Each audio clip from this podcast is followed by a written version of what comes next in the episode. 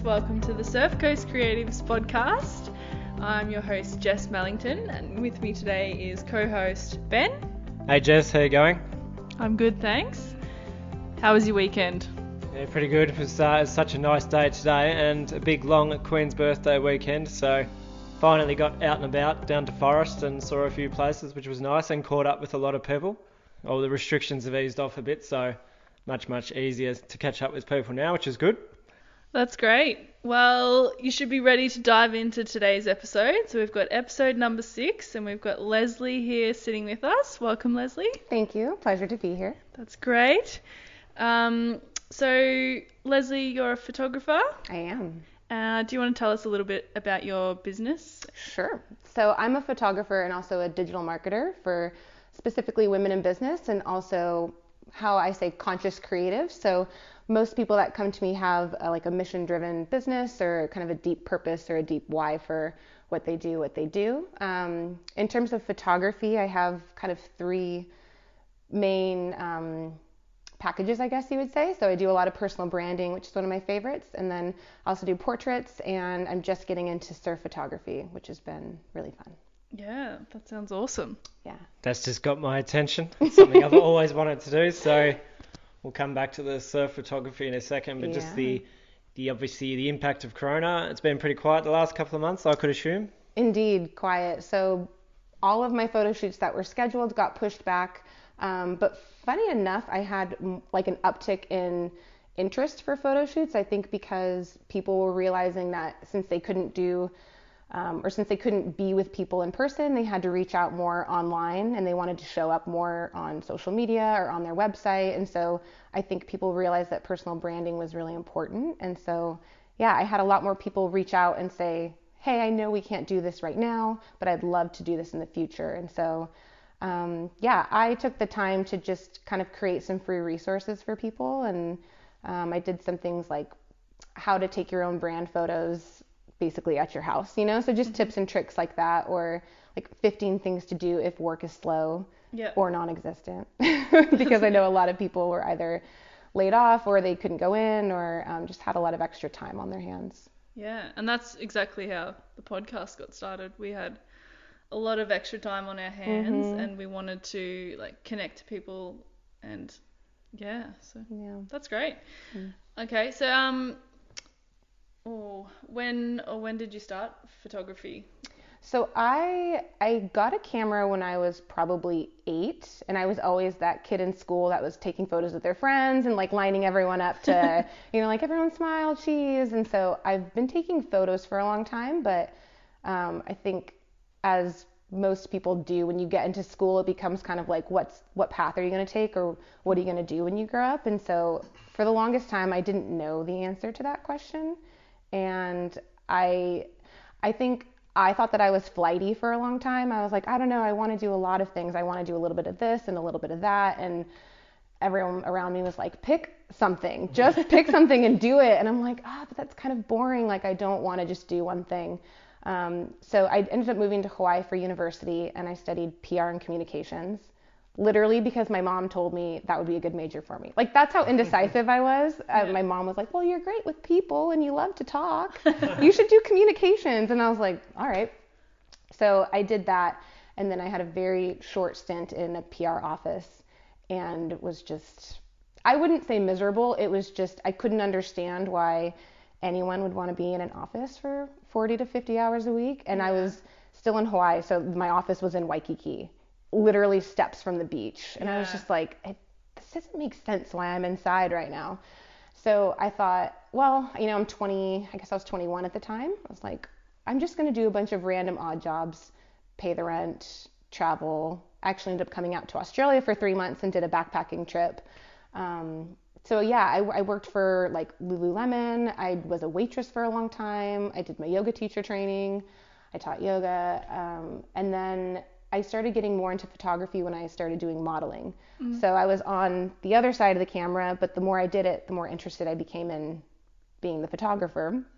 So I, I made friends with like the photographers and then little by little they would like lend me their camera for a day so I could play around and then there's like so much more that goes into the story, but I will say that I started hanging out with really creative people who I saw turn their passion into a career. Mm. And it was really the first time that I realized that you could make a living doing exactly what you wanted, especially like particularly in the creative industry.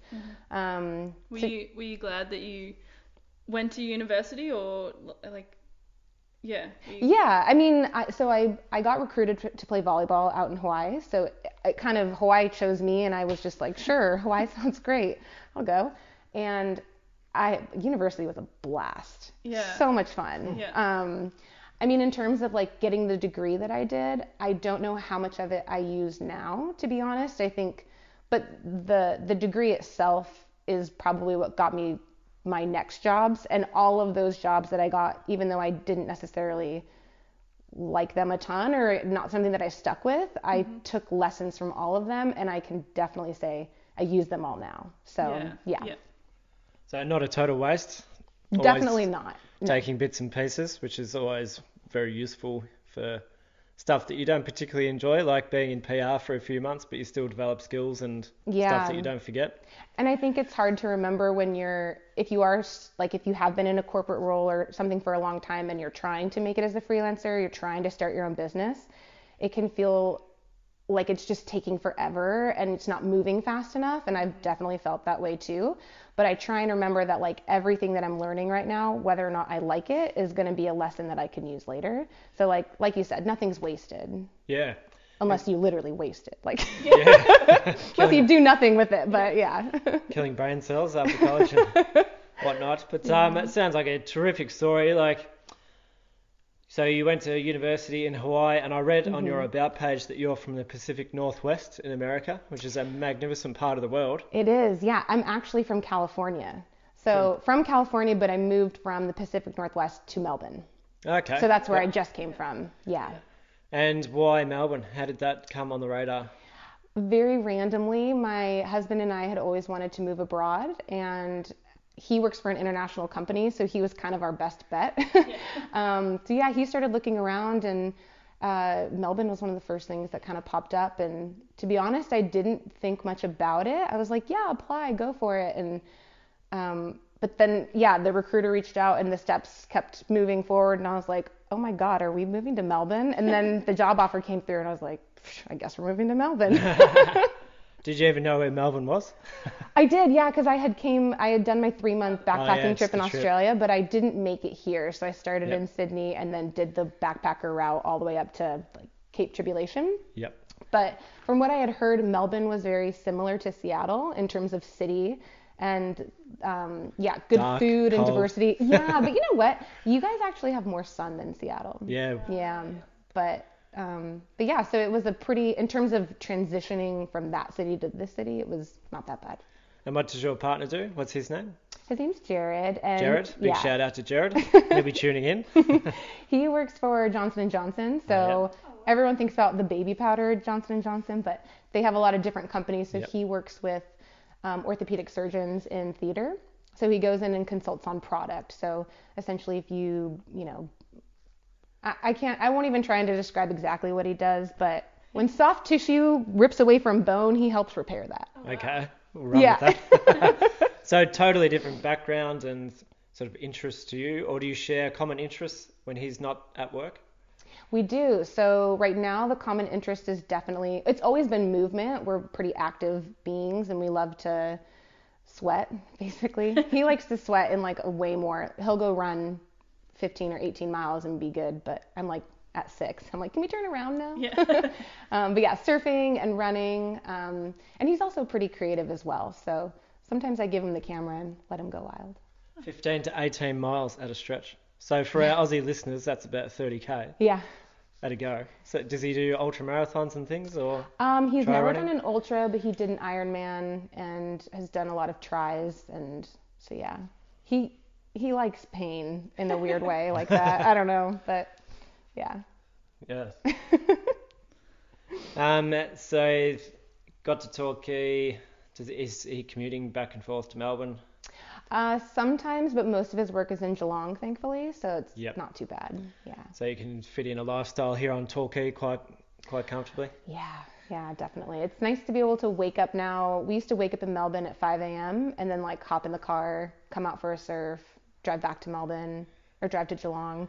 Whoa. Yeah, yeah. So that was probably like two times a week, sometimes three times a week. Mm-hmm. And now it's just wake up, roll out of bed, drink coffee, check check where the waves are. Yeah. Yeah.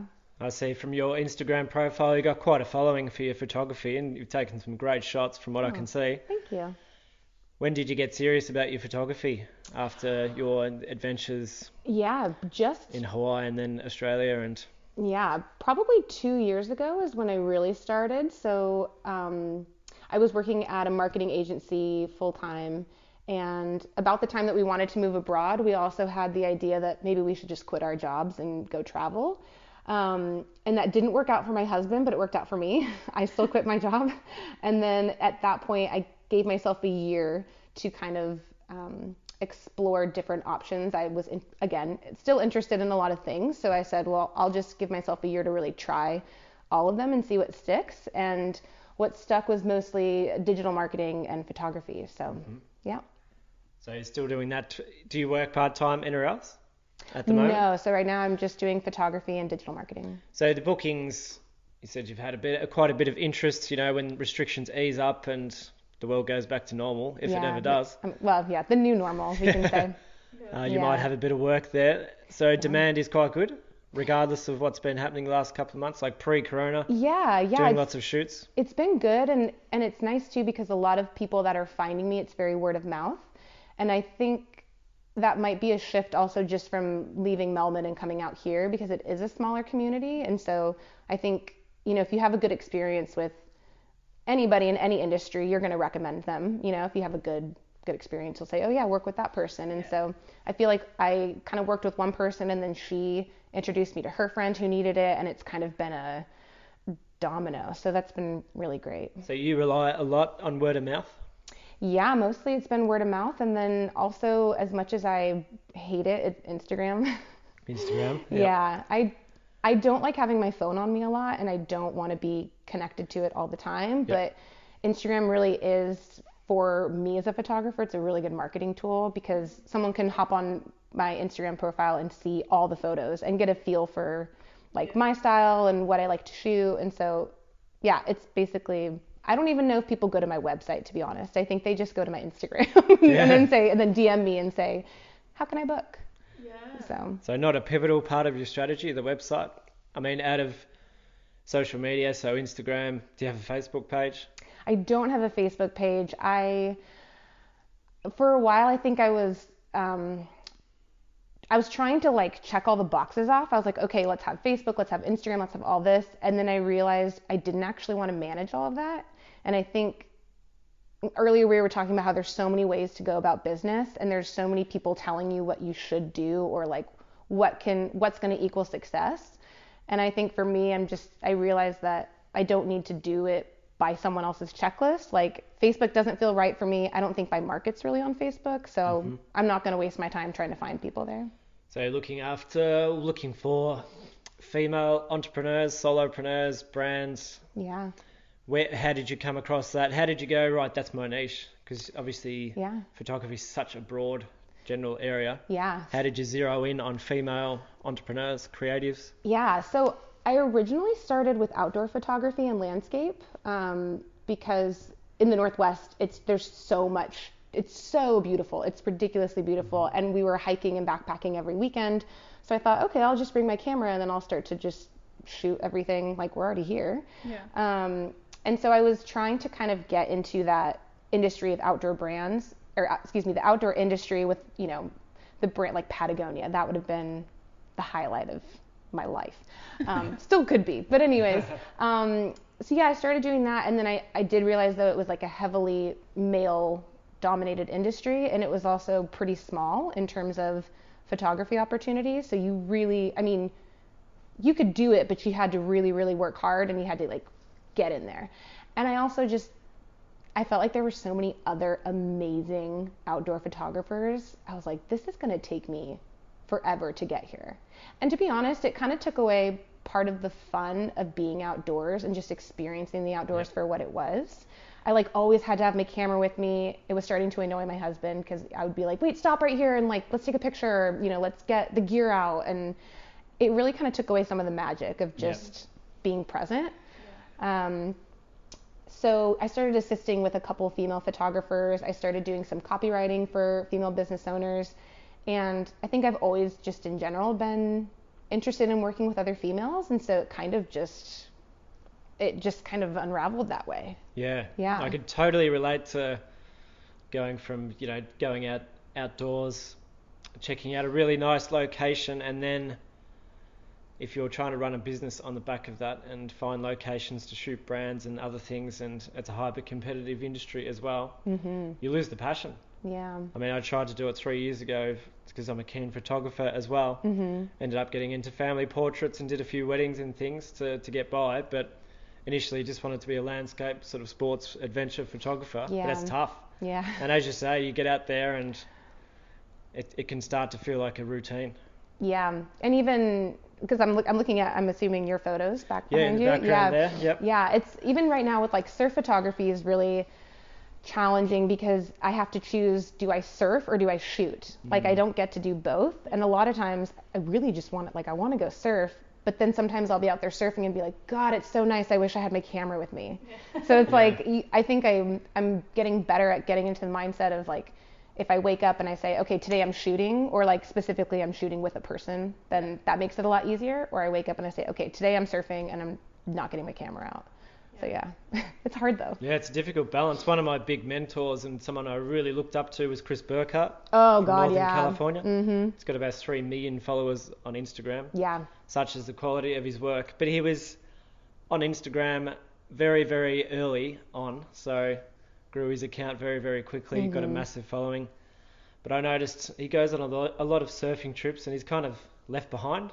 Yeah. From what you can see on the video footage, he's kind of left behind taking photos. Yeah. He doesn't get to surf and do all the rest, even though he's a keen surfer. Yeah. I'm You sure don't- he fits in a surf every every now and then, but Yeah. Is it You not- either capture the action or you're in the action. Like you Yeah. just can't do both. Yeah. Yeah. Yeah, it's a difficult one. So you found that little niche doing portraits with with female entrepreneurs. So Mhm. Is portraiture something you had to learn beyond taking photos of landscapes and You know, portraits came pretty easy, and I think it's because maybe because I've modeled for so long that I know what it's like to be on the other side of the camera, and so I can feel quite empathetic to people who. You meet a lot of people who don't want to have their photo taken, but feel that it's necessary for their business. And so what I try and do is make it as fun, as easy, and as like carefree as possible. So that usually means like I make a fool of myself during the photo shoot, or I do something funny to get them to laugh, or even just having I like usually bring a little um, like a JBL with music just to get people to loosen up. And so I think that's something that I can say I feel really good about in terms of my portraits. I always think I get a nice like natural, easeful, I guess, kind of look Yeah. um, with people, and they don't feel really like stiff as a board. yeah, three, two, one, smile. Yeah, exactly. Yeah. Which is super, super awkward. I found a few tricks, yeah, to get people to sort of relax, and especially the husbands. I did a lot of family Oh, portraits. Yeah, guys It was so hard to get dad to just loosen up. Yeah, agreed. But um, yeah, there's a few little tricks there. But in terms of your business model, so do you want to take us through how you make generate revenue from your business? Yeah. I noticed so, you've got a few different package options on your website. Yeah, so I have like a personal branding package, which is usually a two hour shoot. We go through a branding survey just so I understand a little bit more um, about someone's purpose and kind of why they're doing what they're doing. Um, we do we create a mood board together, so we share a lot of images to get kind of the look and feel. Um, and then I have a checklist that I send out that's all about, you know, like what props do you want to bring? Do you have any brand colors? Like where's the location you want to shoot? Um, so the personal branding ones are like the longest and most, I guess, time and energy intensive. And then portraits are less so because it's usually just about getting a couple really nice photos for social media or for um, like marketing materials or a website. And then surf is still pretty new, but it's looking like about an hour of shooting essentially. And then I, I will, because it's so, you never quite know what you're going to get with surf photography. It's, you know, I, I'll- just shoot a ton and then we'll edit a bunch of photos and send it in one big gallery. So yeah. So this is shooting girls surfing on their longboards, shortboards, yeah, whatever it may be. yeah. So I've um. Are you getting out in their super heavy surf at Bells Beach and I haven't at Bell's. Um, I've been shooting with a gal lately. Her name is Lindley. She works for Patagonia, and she's so fun to watch surfing because she's just freaking rips. And um, we go out to. I, I'm thinking it's boobs. I feel like there's three breaks. I'm pretty sure it's boobs. yeah, boobs or steps? Yeah, or- and there's been a couple days we've gone out, and I'm like, okay, like say a little prayer. I think I'll be okay. Because it's it's just hard work, and I I don't think I realized how like swell direction and like the the oceans out here are dangerous, or like the Yeah. beach breaks and stuff. You know, like you can get swept up pretty quickly, and then there's the reef you have to be careful about, Yeah. and then other surfers. I always want to make sure that I'm respecting where they're at and not getting in their way, especially because if I'm not taking photos of them, they're like. Yeah. But you make friends really quick if you have a camera out there. Like old men, young guys, girls, anyone, kids. Groms are so excited. They're like, "Are you taking photos? Like, here's my email. This is my Instagram handle. Tag me." Have you had any inquiries from guy surfers saying, "Hey, can you I come out and shoot a few pics"? well, some guy just he um yeah he paddled past me and he's like, "You should sell these." He was just like, "You should put these up on a website and sell them." He's like, "I'm sure people would buy them, but it's not something I've really looked into yet." I Yeah. kind of yeah. So you have a full water housing for your camera. Yeah, I have an Aquatech water housing. So how, how much did you spend on that? Uh, um, I think okay. The funny thing is, I'm pretty sure I charged it to my American credit card because the exchange rate was so good for Australian US. I want to say in American it was 1200 or so. Oh, yeah, it's not too bad. Yeah, yeah. So That's I, about the going rate for a water housing. yeah, and because they didn't um, they didn't have one for my camera, so actually let me back up. I did a, a surf photography workshop up in Byron last year. So that's kind of how this all started. And Aquatech sponsored it essentially. So they had someone come down and teach us how to work it and how to take care of it and all that. And um, yeah, I just I kept in contact with that guy. And then when I was ready to buy, I just went straight to him. cool. Um, so he kind of redid one for me, like refurbished essentially.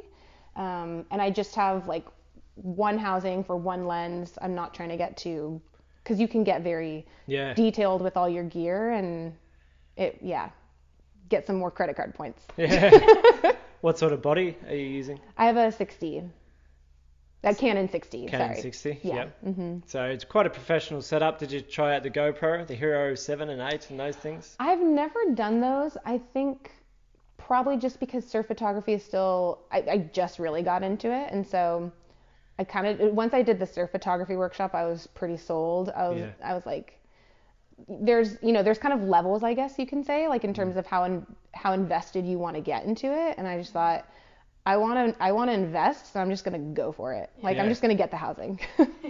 Yeah, I've had similar considerations. I've got an Olympus EM1, and there's one specific housing for that camera, and it's $1,800 or something like that. And it kind of put my hopes and dreams of surf photography on hold for a little bit mm. because it's a it's a huge amount of money to, to go out there and start testing, yeah. let alone selling prints and yeah. making a living from it. So You can start a little piggy bank. yeah, Put your, put a couple dollars away a month and I should have enough in about 10 years. no, but there is that element of just buying the gear as well. to well. get started. Yeah, yeah. And obviously, if it's paying off for you now, then it was the right move. Yes, and I'm definitely I've well, a I've never wanted to carry around much gear, um, and so my setup is super simple, and it, it's it, that's fine for me because I'm not trying. I'm not a sports photographer. Like I don't need extremely long lenses. Um, yeah, what I do can be done with a couple lenses, so I really try and keep it minimal. Yeah, that's very cool. So you're in the water with the surfer when you're Mm-hmm. doing that. Yes.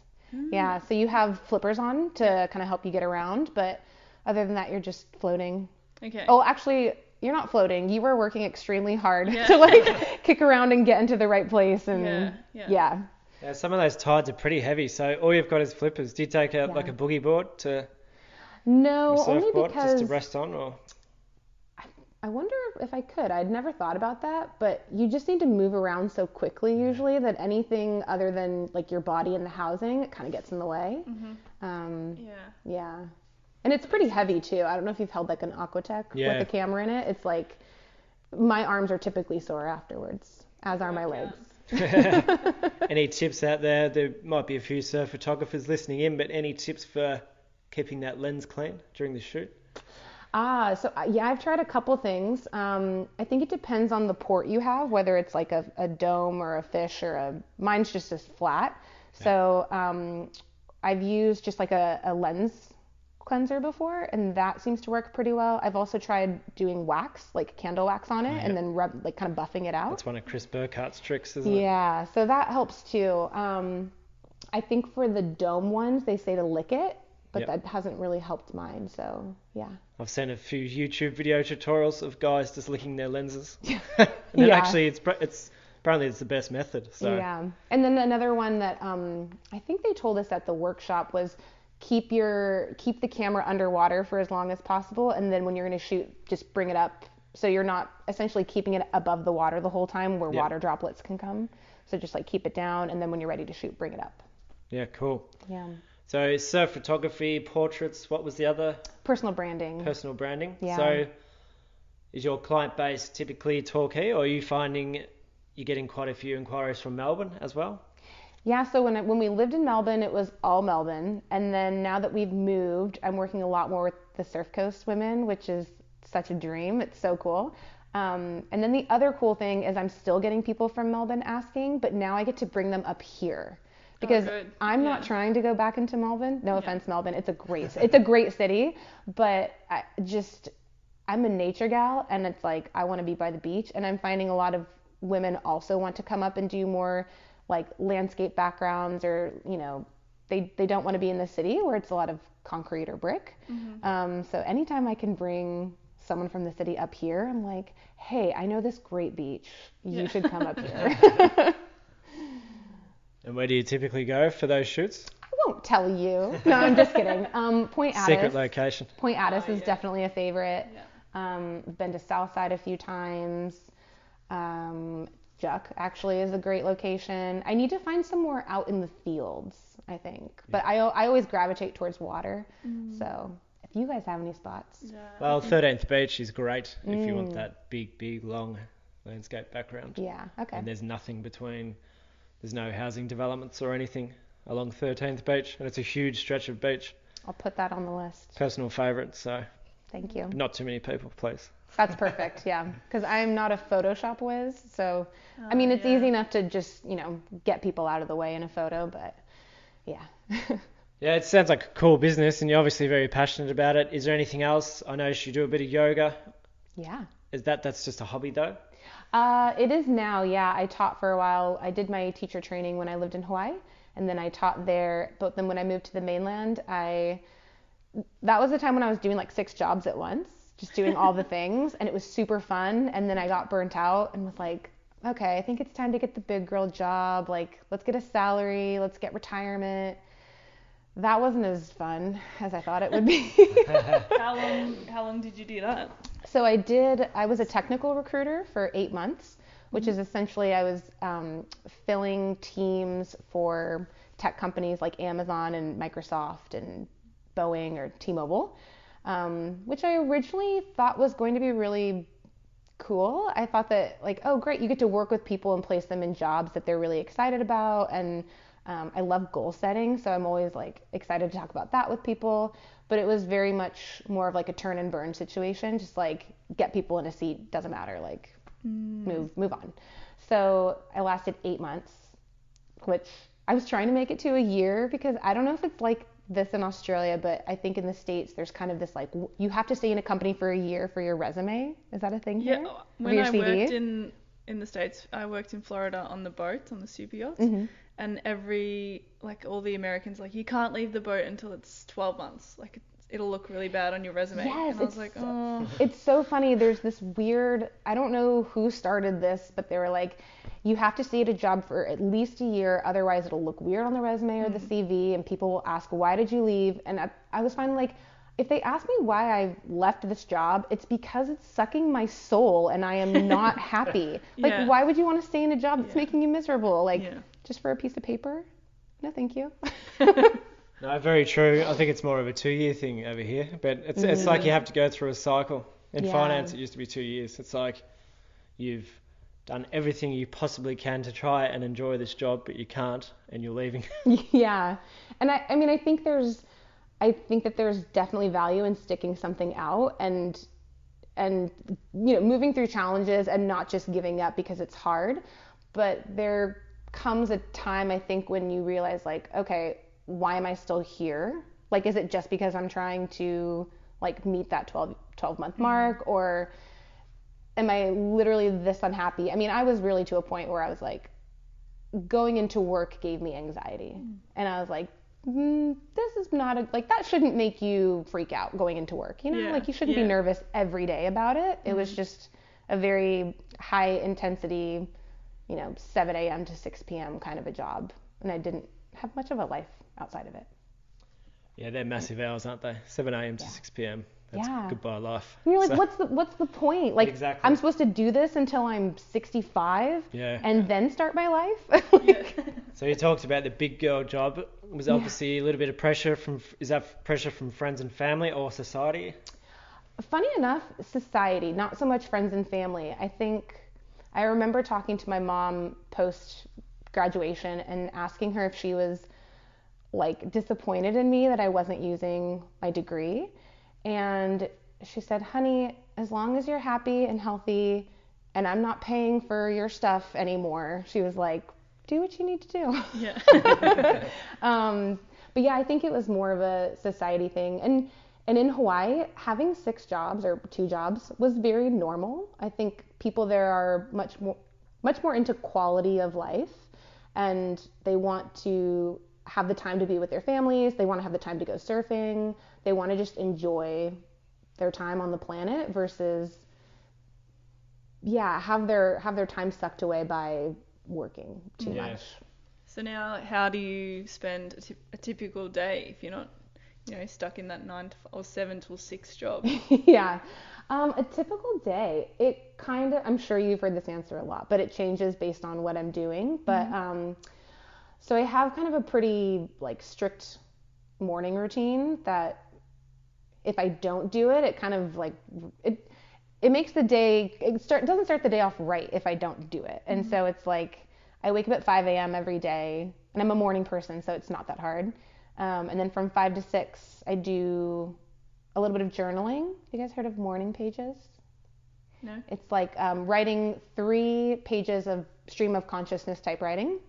So I do that, do some reading, meditate, and then typically it's like check the waves, go for a run, or do yoga. And then when all that's done and breakfast has been had and more coffee has been served, then work starts. That's quite an active morning. Like that's an early start. That's a lot of activities. I go to bed at nine, so yeah. So religiously in bed at nine. Pretty Are much. partner is an early riser as well. Thankfully, yes, we are very much on the same page of early to bed, early to rise. Mm-hmm. Yeah. Weekends, do you sleep in a bit and I take it all in, or you're still Um, up early? Usually still up early. Probably like if we sleep in, it's like 6:30 or 7.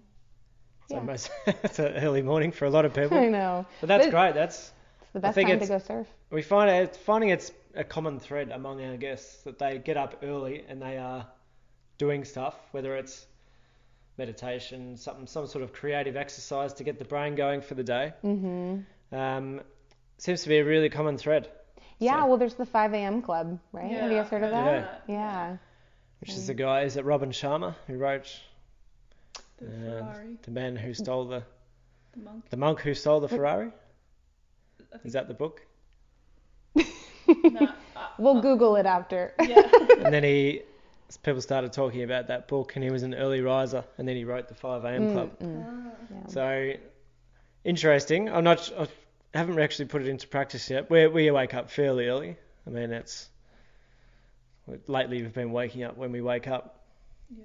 given Yeah. that we haven't had that full schedule during the day so Yeah, I think especially during coronavirus, having those rituals and things that are just set that you do because the rest of the day, if you're working from home or just so much has changed that it's nice to have something that has not changed. And so for me, that's kind of the morning.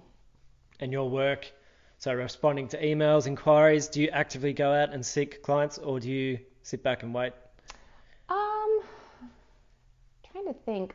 I a little bit of both, but maybe not in the way that you would think. Like I don't do traditional advertising or anything, but if I find someone that's doing something cool or or even just um I'll I, I was like I'll slide into someone's DMs. I'm very much like I'll just uh, like open up a conversation and get to know somebody if I think they're doing something cool. And whether or not that leads to a photo shoot's not really the point of it, but like typically it ends up being that I'll meet all these really cool girls doing cool things and then it could be months later, it could be the week after that they're like, "Oh, that's what you do." Let's do a photo shoot. But so Yeah. I'm in terms of like going out for work, I guess that's kind of it's more just building relationships, I think. Yep. It's just kind of building a community. Um, So it's kind of an easy introduction and then Yeah. get to know and then possibly get some work down the track. Yeah, and I think because I I care so much about what I do and my my why feels really strong. Even if again if it doesn't lead to something, I love connecting people. So it's like if I have a friend who doesn't need photography but she needs um, someone to do her visual branding, I usually have someone in my back pocket that I can be like, oh, I met this gal a couple months ago. She does visual branding. I'll connect you guys. And that always feels really good just to kind of Yeah. keep that energy flowing and keep giving work to more women. So I like that. I think it's kind of reflective of the way you reached out to us initially. You kind of introduced yourself Oh yeah, and then I have no shame. I just jump in. can I be on the podcast? but we had a look at your stuff. It was really cool. So just particularly interested in that stream of targeting female entrepreneurs, solopreneurs. I mean, photography, such a broad general area, and for you to target, have the courage, I guess, to target that niche. Is that something you got from a mentor? um, let me think about that. I, I do remember hearing at one point. I had this idea that I didn't want to turn away anybody, especially when you're new to something. So when I was new to photography, I just wanted to work. I just wanted to take photos. And so it didn't really matter who was approaching me about it, if it was a guy or a family. I would refuse to do weddings only because high anxiety. like I'm not an anxious person, but like no thank you.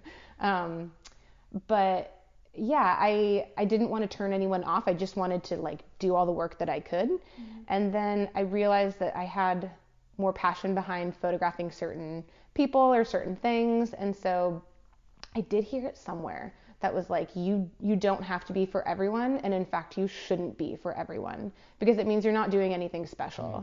So like you're you have to really dig into what you believe in and you're going to turn some people off and that's great because you probably don't want to work with them anyways, you know? Like Yeah. that's not that's not your market. So just like hone in, do what you want to do, and then I think that's why, in terms of um, photographing females, like I've I can't even think of the last time a guy reached out to me, is because if he looks at my Instagram feed, he won't Yeah. see himself on it, and he knows that Yeah. I'm not the photographer for him. Yeah. Yeah. So targeting the right traffic. I read a quick quote the other day that as a freelancer, creative entrepreneur, artist, like if you target everyone, you target no one. Yeah.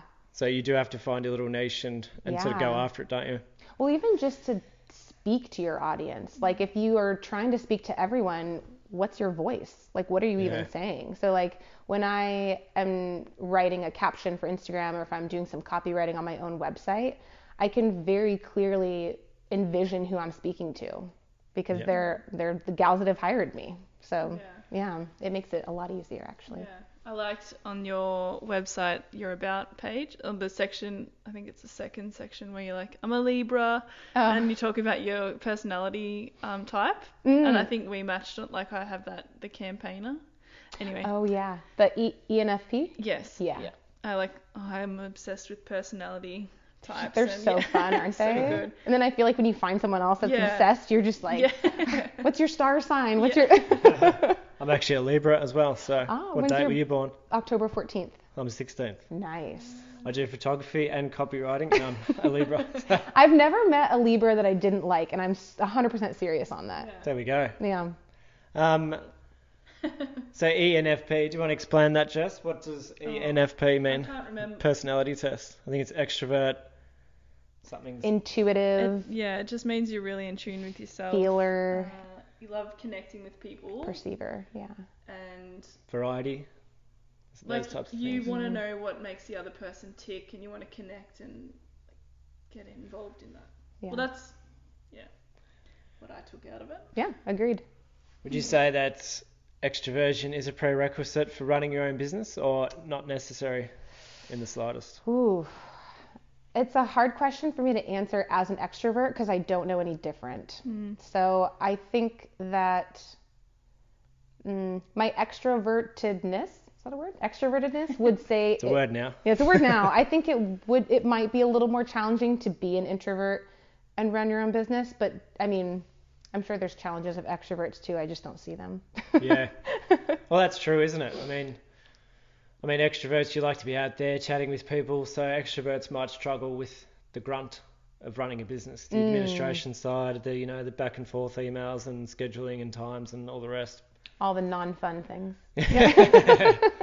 And I guess introverts might thrive on those aspects of a business. So I guess it's a bit of I don't think there's an absolute answer Yeah. to that question. Yeah. It's a bit of both. hmm It's um getting on the subject of personality and all the rest and uh, mindset and inspiration. Who inspires you in this world?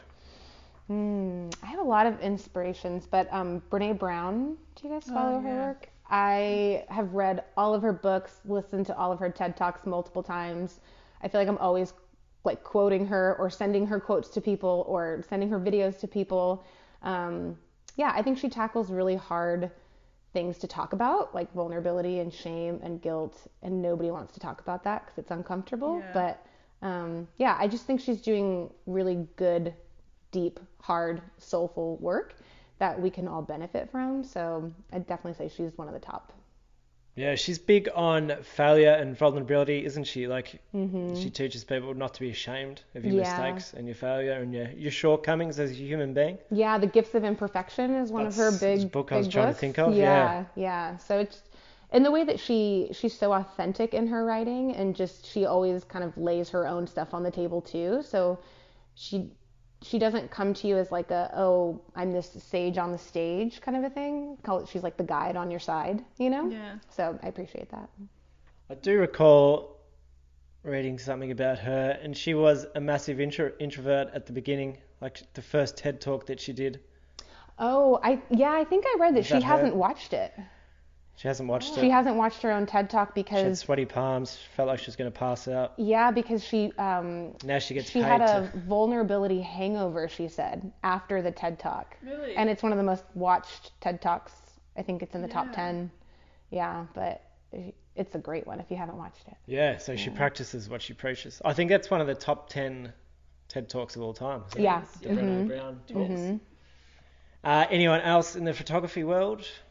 Or close to home? Family, friends? Oh gosh. Yeah, actually, um, well, the two assistants um, that I, there are two photographers that I assisted with back in Seattle have definitely been a major influ- positive influence in my life. So um, one of them, her name's Brooke Fitz, and she's just every photo she takes is just perfection. She reads light so well. She knows all the technical aspects. She's been in photography since like when she took it in high school. I think it was film only, and so um, yeah, she. I was really lucky to be able to assist with her and just to go with her on photo shoots. And um, usually she works a lot for like the big Seattle restaurants, so we'd have just heaps of food after the photo shoot. We'd sit down and have a glass of wine, and those were always really fun. Um, and then the, the other uh, photographer, her name's Karina Skrobecki, and she's actually a wedding photographer, which was again never something that I wanted to do, but I helped her with mostly with digital marketing and then also um, some photography work. And just her consistency is just unreal. Like you can put her in any photo situation and her photos will come out looking spectacular and the same every time. Like you can look at her photo and know that she took it. It's consistency, Yeah. Which is massive. For, like us, the biggest photographers on Instagram, their consistency is just flawless Yeah. every single time. People Mm-hmm. that are sort of making their way on Instagram, you can see a little bit of inconsistency, but guys that have been at it for five, ten years, you just see that it's flawless, as Yeah. you say, in terms of consistency and quality. So that's in terms of learning, that's face to face and that you've got with people working directly with them. Is there any other Mhm. online resources that you use? Like Yeah, Skillshare.com has I- been mentioned quite a few times. Yep, I used Skillshare for about a year. I also forgot to cancel my subscription, so I got recharged for another year. But I was like, well, I guess I'll learn some more. um, yeah, Skillshare was good. Um, YouTube, honestly, I I think I'm kind of late to the YouTube game. Like, which I, I, just the amount of things you can learn on YouTube. You can type in anything. So, like, there's a photographer in Sydney. Her name's Julia Trotti, and she's really big on portraits. Um, so yeah, I'll just like YouTube her and just watch. She does behind the scenes for her photo shoots. So like, YouTube has been huge. Um, what else? I feel like Skillshare and YouTube has been kind of my go-tos. Yep. So Yeah. self-taught. Yeah. PR communications certificate, but self-taught in photography. Yeah, which can be which can be difficult. I feel like I've talked to people who have gone to school for photography and I mean, and even they say it's difficult. You know, you can get out of school with a degree in photography, but that doesn't necessarily mean that you'll get the work that you want. Um, but at the same time, I think one of my biggest pieces of advice would be whatever you want to do, if, if it's in a creative field or not, like get a mentor, especially if you have no really experience and you are teaching yourself, because damn, it takes a long time to teach yourself. And then to get that feedback from someone else, you'll just learn and develop so much faster. Mm-hmm. Yeah, that reminds me of Chris Burkard. He used to show up to a massive, I can't remember his name, he was a big landscape photographer in North America. And he showed up to his office and basically knocked on the door and said, Oh, I'll make you coffee and tea, whatever you want. Just take me in and I'll be. And he ended up traveling with him all over North America. oh, it's amazing. Can't remember his name, but similar to that. Yeah, and and also, I mean, there's a lot of humility with that too, right? It's just no job, no job is too small, especially when you're starting out. Like if it means getting coffee for someone just so that you can be with them when they're doing their craft, just so you can watch them or hear the conversations that they have, like do whatever you need to do. Like just Yeah. yeah, just be there. Yeah. And getting to our one of our big questions on the Surf Coast Creators podcast. Mm. So awesome story, lots of energy and focus and passion we can Mm. see. So on the subject of creativity, do you believe that creativity is something you are born with, or is it something that can be nurtured? I think that it's both. I think we all have creativity, and whether or not you nurture it is, I think the more creativity you use, the more creativity you have. Um, but I think where the challenge is, is probably, I mean, if you think about kids and how innately creative and imaginative they are, and then at some point in the growing up process, maybe they get told to like stop like stop playing or maybe they drew a picture and they had a teacher that said like, you know, that's not very good or something. There's hmm. probably these outside forces that children internalize to say, well, I can't be, I'm not creative. You know, they don't have the language to say that, but there's probably something that happened along the way where they just didn't want to put themselves out there anymore because they were told they weren't good or they got their feelings hurt or something. So I feel like we all have creativity and that we all should use it because it'll make the world better. Um, but yeah, I think you, you you definitely have to nurture it or it's just kind of sitting latent. Yeah. And for anyone sitting in an office who's you've got the office job, the regular nine Mm. to five, might feel a bit stifled and a bit frustrated. What what would be your, your number one piece of advice, just in terms of creativity, to Mm. start pursuing creativity a little little bit more actively? Yeah. I would say figure out how you want to be creative because I do think that there's the idea of creativity is you have to be a painter or a sculptor or a musician or a photographer or you need to I don't know, it's like kind of a narrow hmm. view of what creativity is where like you can be creative solving a problem at work. You know, you can be creative in a conversation that you have with someone. So I think there's a lot of different ways to be creative, but usually I think there's something inside us that's saying, wouldn't it be really cool if I did this? Or like, oh, I've always been thinking about wanting to try this. And then we kind of shut it down. So it's like, maybe that voice is telling you that you really want to try cooking. And it's like, okay, cool. Like maybe you could go take a cooking class or maybe you can invite friends over and I actually just had this idea with someone. I want to have friends over and everyone brings two ingredients and then we decide what we're going to make once everyone's the there. night. Yeah, you just That's make it on the go, you know? So like just little things like that. Yeah. Yeah. Yeah, it's, so it's about getting rid of that stigma surrounding creativity, I guess, isn't it? The stereotypical view of creativity, which is, you know, oh, I'm not into watercolor paintings on weekends, so therefore I'm not creative. Right. It's yeah. a whole different, completely different. Like, there's a lot of technical guys and girls out there that are very, very creative problem solvers. So- Yeah, or even like go to a nursery and get a couple of like different color flowers and plant something in your garden. Like Yep. creativity. If you're stuck on how to be creative, just Google. Just literally just type into Google like 50 creative things I can do. Yeah. yeah. And I swear to God, you will find like a thousand blogs with so many different ideas on how to be creative. Yeah. We've actually thought about doing that as a giveaway, as an ebook. You know, nine ways to unleash your creativity, something like that. Mm, yeah. And funnily, funnily enough, we bought this house three months ago, and we, I don't have a clue when it comes to gardening. Jess has got a bit of a clue, but last week we watched a series on. It's called a masterclass, masterclass.com. Mm, have yeah. that? Yeah. Yeah, Annie Leibovitz. Yes. Photographer is oh, on there. speaking of inspiration, I can't believe I missed her. But I was going to mention it, but, I'm not. but no, there's a, a a show on there called The Gardening Gangster. Oh my gosh. And this guy's like full gangster. He's like from the western suburbs of LA. And he teaches this class, and it's the way he does it is so humorous. But it went for two hours, and we watched it out of pure curiosity, and we're trying to build a garden. Hmm. But um, got more out of that than 12 years of primary school, high school, where you learn virtually nothing about gardening and herbs and sustainability and all the rest. So it was crazy. I think you touched on something too when you said curiosity. Like just being curious about maybe again like that voice inside of you that kind of wants to do something or wants to try something. And especially as an adult, I feel like we have a lot of voices in our own head that say like don't try that, you're going to look stupid or like don't try that, like you don't know what you're doing or like you're too old to start surfing or whatever it is, you know? Yeah. And it's Yeah. like just shut those up. Like just shut them up. Just go do it. I think that actually putting like just putting yourself in the action and doing it will quiet those voices Yeah. pretty immediately. I mean, you might still feel stupid doing it, but you will feel so much better knowing that you did it. Yeah. Yeah. And honestly, who are you trying to impress? If that like someone thinks you look stupid, whatever. Yeah. Be a kook. Who cares? Yeah. Kook Central. yeah. I learned to surf at age 36, so I've been surfing now for nearly 18 months, but I'm still a kook and guarantee. Yeah. And so, you know what? Rep it. Who cares? Like Yeah. whatever.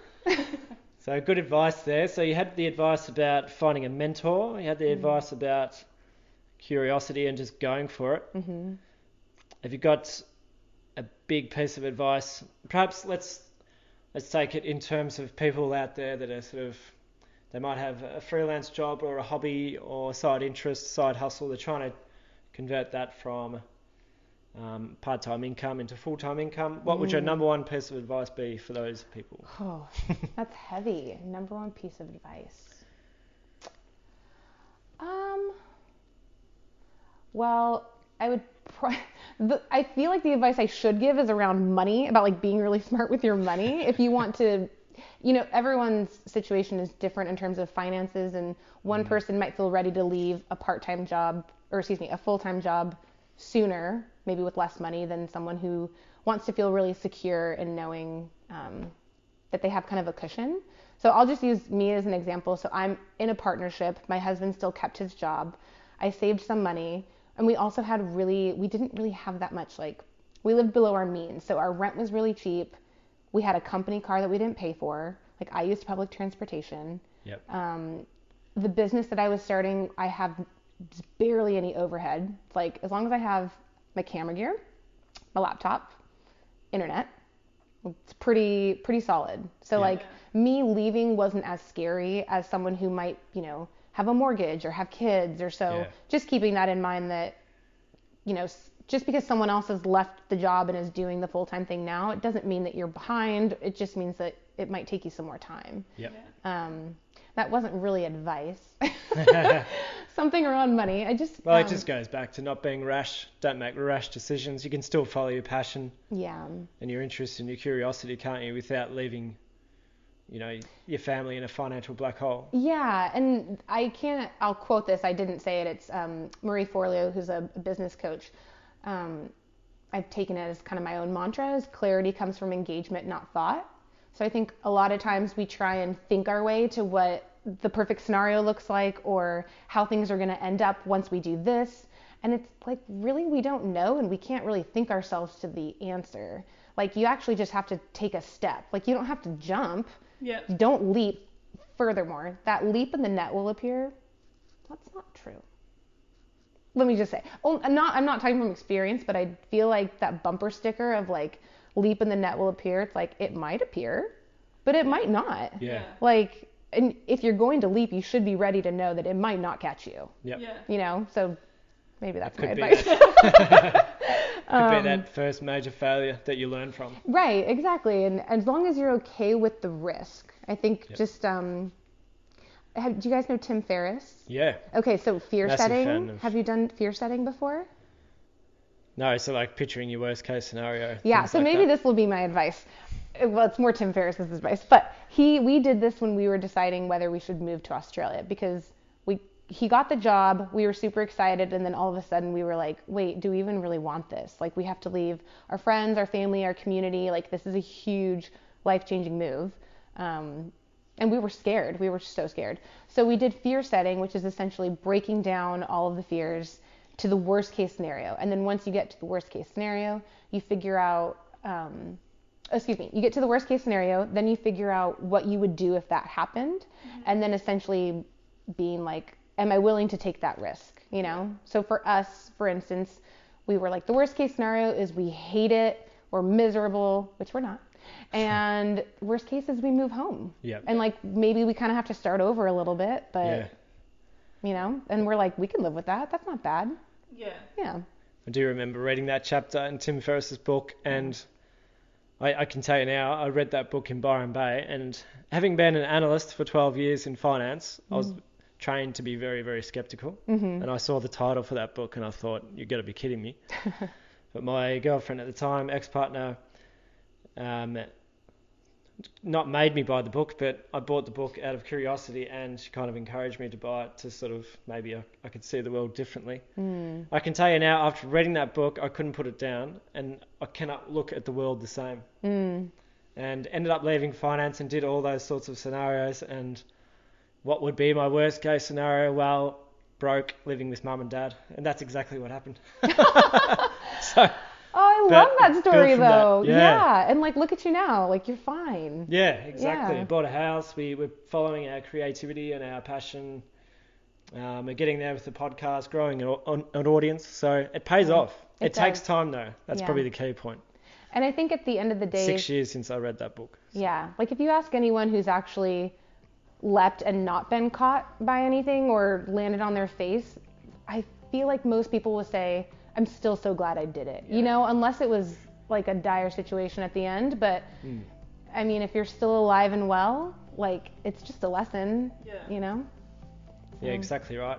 So I think, yeah, well, for listeners who, ha- who haven't read the Four Hour Work Week, uh, he's written a few other books, hasn't he, Tim Ferriss? Mhm, but he's got a really good podcast as well called The Tim Ferriss Show. So hmm constantly tune into that. But we are getting close to an hour. I can't believe it. It's gone super fast. It so has. I've taken over a bit, given that the subject was photography. So, Well, that's the good. I, that's the thing about having multiple interests, though, right? And being Yeah. passionate about a lot of things, you can find common ground on so much.